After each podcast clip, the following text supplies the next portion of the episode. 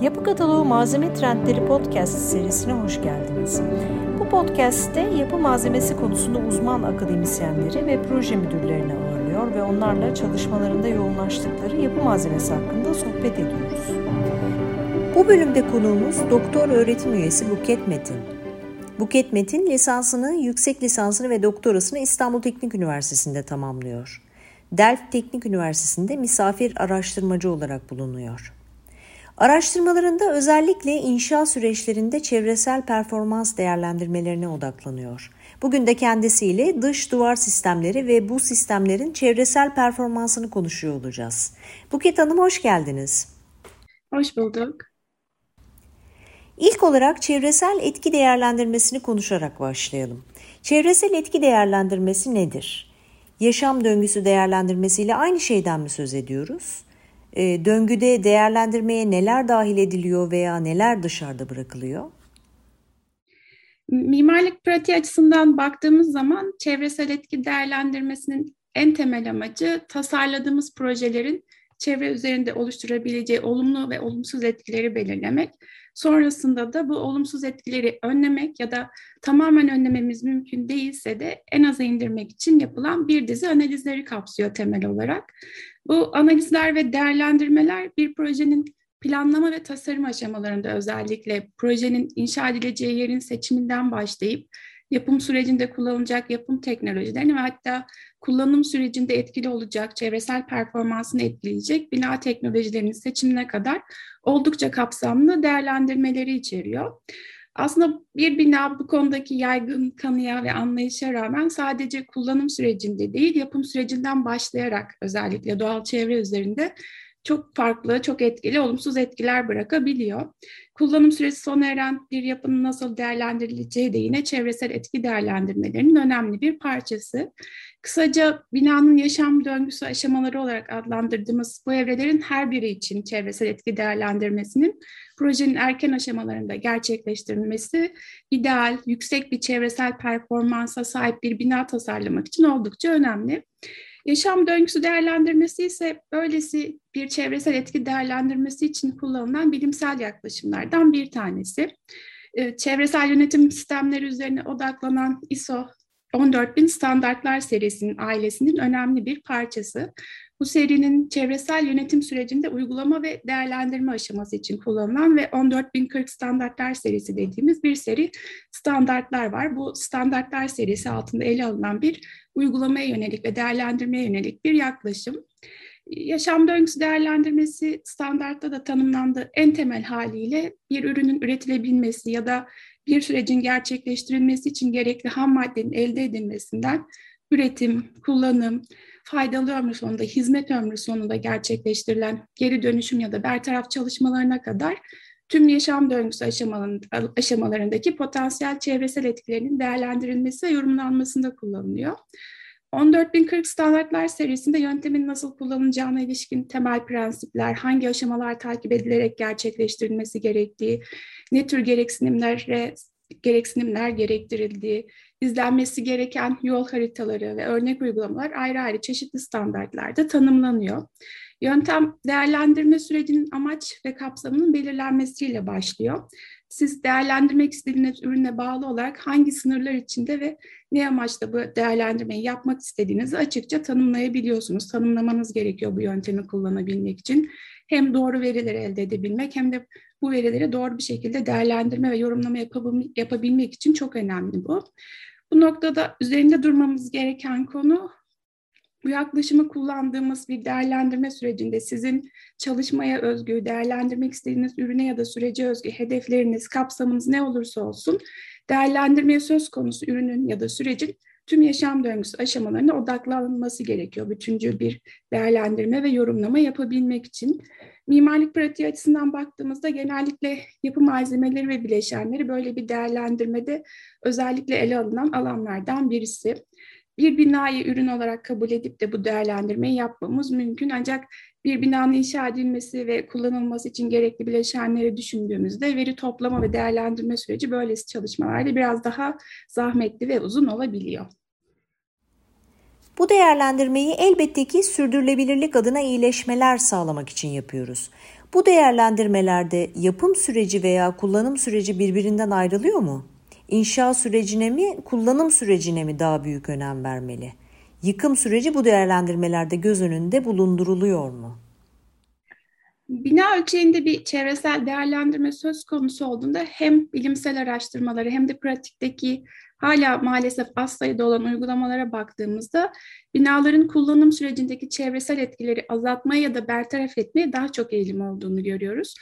Bunun arkasında ilk anda hak verebileceğimiz bir argüman var aslında. Çağdaş yöntemlerle inşa edilmiş bir binanın hizmet ömrünü ortalama 50 yıl kabul edersek, yapının tipolojisine ve büyüklüğüne göre değişmekle birlikte yapım süreci tüm yaşam süresinin ortalama 6 ay ile 3 yıl arasında değişen bir kısmını kapsıyor.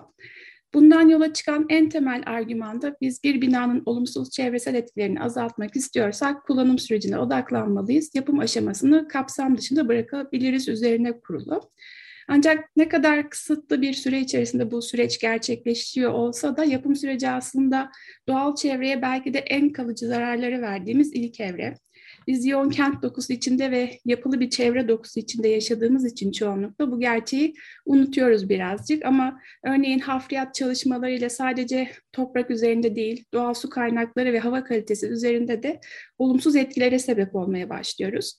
Süreçte bir binanın inşa edilmesi için enerji ve su gibi yoğun bir kaynak kullanımımız oluyor. Evet, yapım sürecinin etkileri kullanım süreciyle kıyaslanamayacak kadar az olabilir, az görünüyor olabilir ama yaşam döngüsü gibi yaklaşımlar bize bir sürecin ya da ürünün çevresel performansını yönetmeyi amaçlıyorsak tüm yaşam döngüsü aşamalarını bütüncül bir bakış açısıyla ele almamız gerektiğini söylüyor.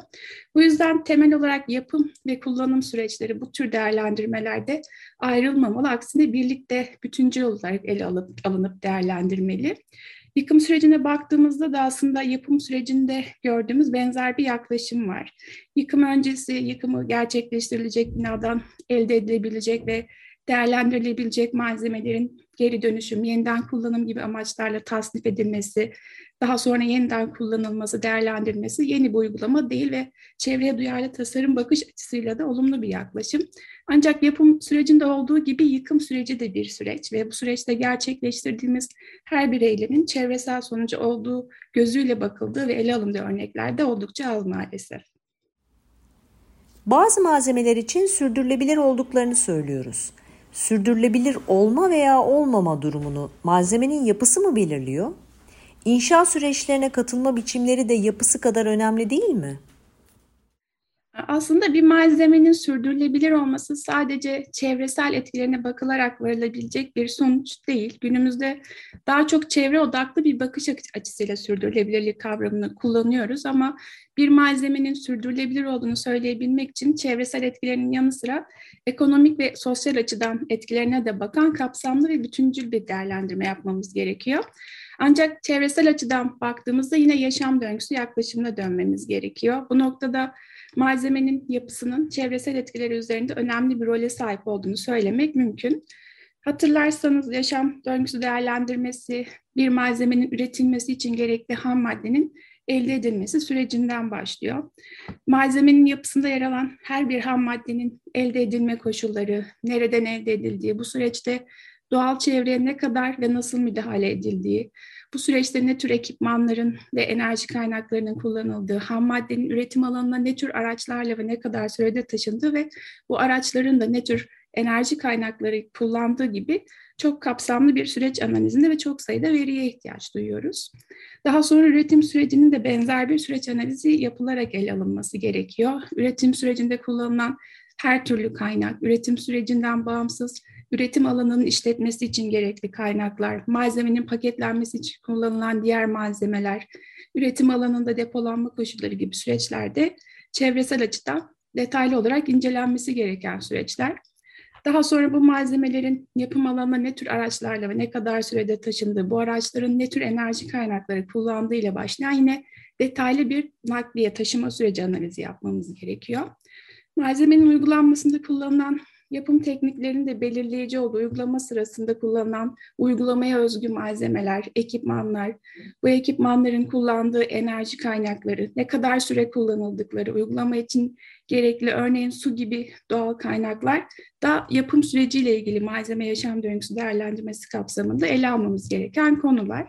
Yine bir malzemenin çevresel açıdan iyi bir performans ortaya koydun ya da günümüzde kullanıldığı haliyle sürdürülebilir olduğunu söyleyebilmek için malzemenin yapısı kadar tüm yaşam döngüsü evresinde gerçekleştirilen bu her bir aktivitenin de oldukça etkili olduğunu görüyoruz. Her biri detaylı bir şekilde değerlendirilmesi gereken alt süreçler aslında.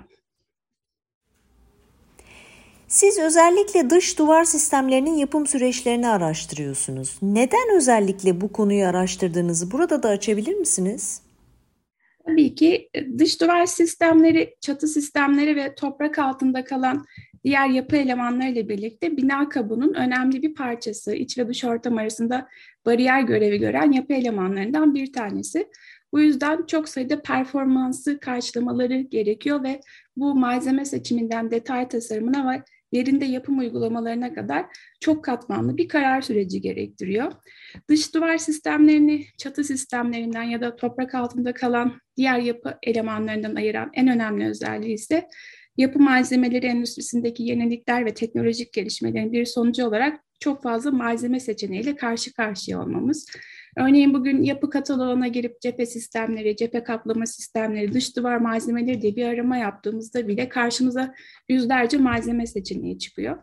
Bunlardan bazıları üreticilerin beyan ettiği üzere sürdürülebilir ya da çevre dostu malzemeler ancak bir yapıya nasıl uygulandıklarının da çevresel performansları üzerinde etkili olduğunu göz önünde bulundurursak bu konuda hala herhangi bir varsayımlar ya da yaklaşımları da olmadığını görüyoruz. Bu tabii ki sadece dış duvar sistemleri özelinde bir durum değil. Hala tüm yapı malzemeleri, tüm yapı bileşenleri için bu yönde bir farkındalık gelişmediğini söylemek mümkün. Ancak bu kadar çeşitlilik içerisinde yapım sürecini ve yapım teknolojilerini çevresel bakış açısıyla alan bir çalışma açısından zengin ve yorumlamaya, bir sonuca varmaya olanak sağlayacak veriler elde edebileceğimi düşündüğüm için çalışmalarımda ağırlıklı olarak dış duvar sistemi, sistemleri ve çoğunlukla da cephe kaplama sistemleri üzerinde yoğunlaştım diyebilirim. Cephede kullanılan yeni malzemeler ve yeni teknolojiler de inşaat sektöründe yerini artırıyor. Bu tür yeni malzemelerin çevresel etki değerlendirmeleri hakkında neler söylenebilir?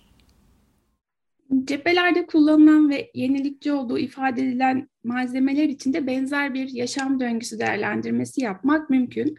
Bu tür malzemeler bina performansı alanlarında iyileştirmeler elde etmek adına önemli yapısal değişiklikler yapılarak üretiliyor ki bu hem üretim sürecinde hem de yapım sırasında kullanılacak yapım teknolojilerinde de yenilikler yapılması gerekliğiyle birlikte geliyor aslında.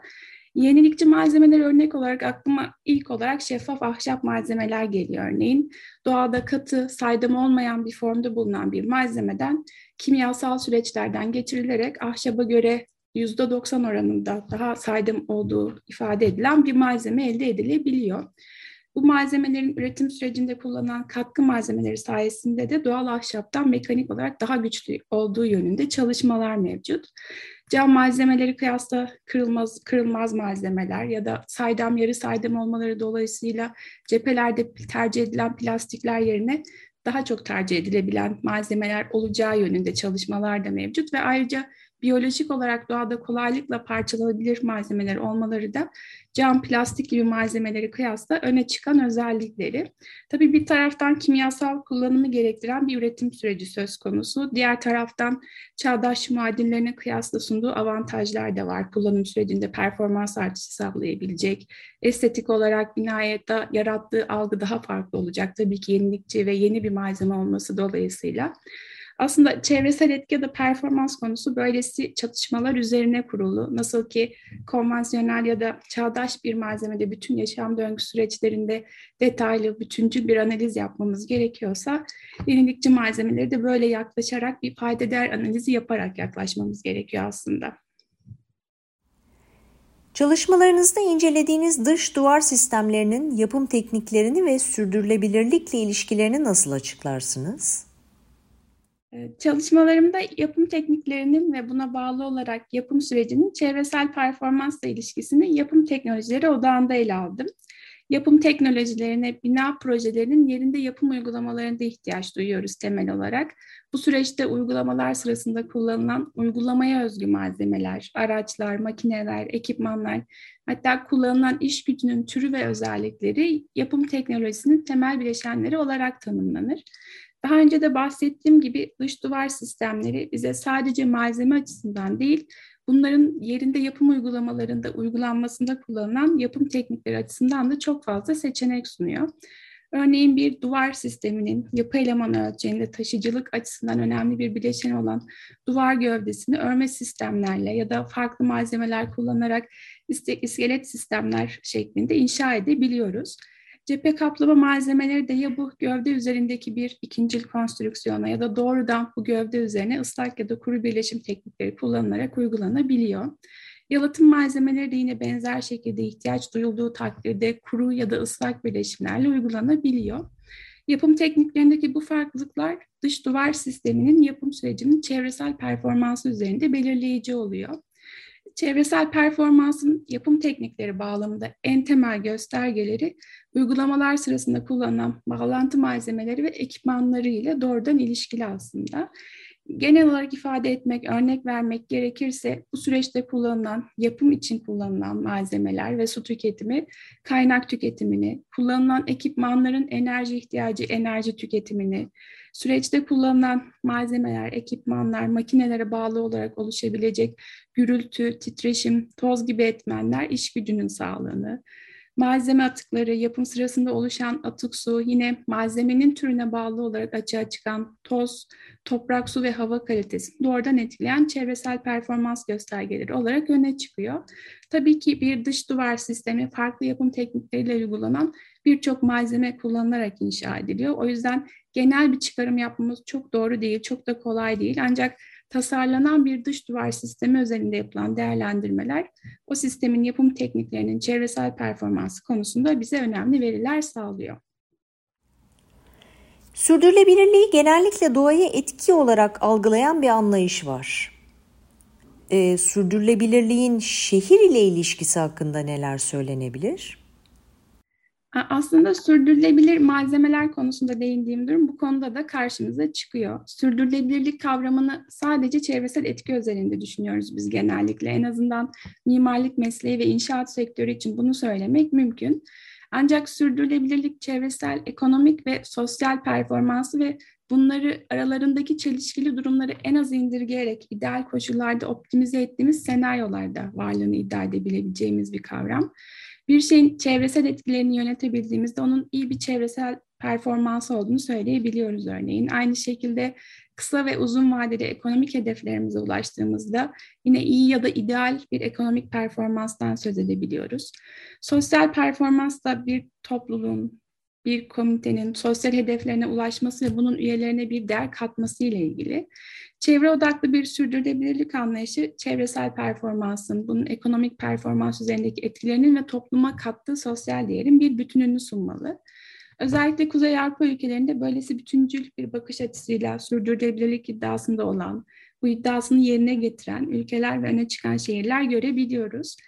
Gelişmekte olan ülkeler için durum tabii ki biraz daha farklı. Bu ülkelerin öncelikle ekonomik sonra sosyal açıdan hedeflerle kentleşmeye odaklandıklarını, bu hedeflerin önceliklendirilmiş olduğunu gözlemliyoruz.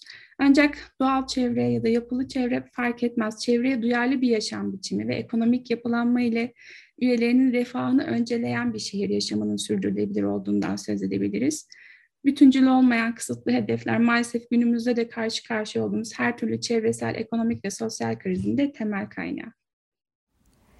Şehirde olmanın yoğunluğunu en çok hissettiğimiz yerlerden birisi İstanbul. Yapım süreçleri oldukça hızlı ilerliyor. İlerlemek de zorunda kalıyor. Bu süreçlerde hem dış duvarlar için hem de yapının bütün detay çözümlerinde sürdürülebilirliği gözetebiliyor muyuz? Ülkemizde yapım süreçlerinin sürdürülebilirliğinin gözetildiğini söylemek oldukça güç bence. Bu konuda hem henüz bir bilinç oluşmamış durumda hem de bu konunun neyi ifade ettiği aslında ne kadar önemli olduğu da tam olarak anlaşılabilmiş değil. Daha önce de konuştuğumuz gibi böylesi bir tavır geliştirmek söz konusu olduğunda başka öncelikler, gerek, gereklilikler ya da kısıtlar da belirleyici oluyor. Ancak özellikle kullanım sürecinde çevreye daha duyarlı yapılar inşa etme yönünde bir eğilim ya da en azından farkındalık oluşmuş durumda.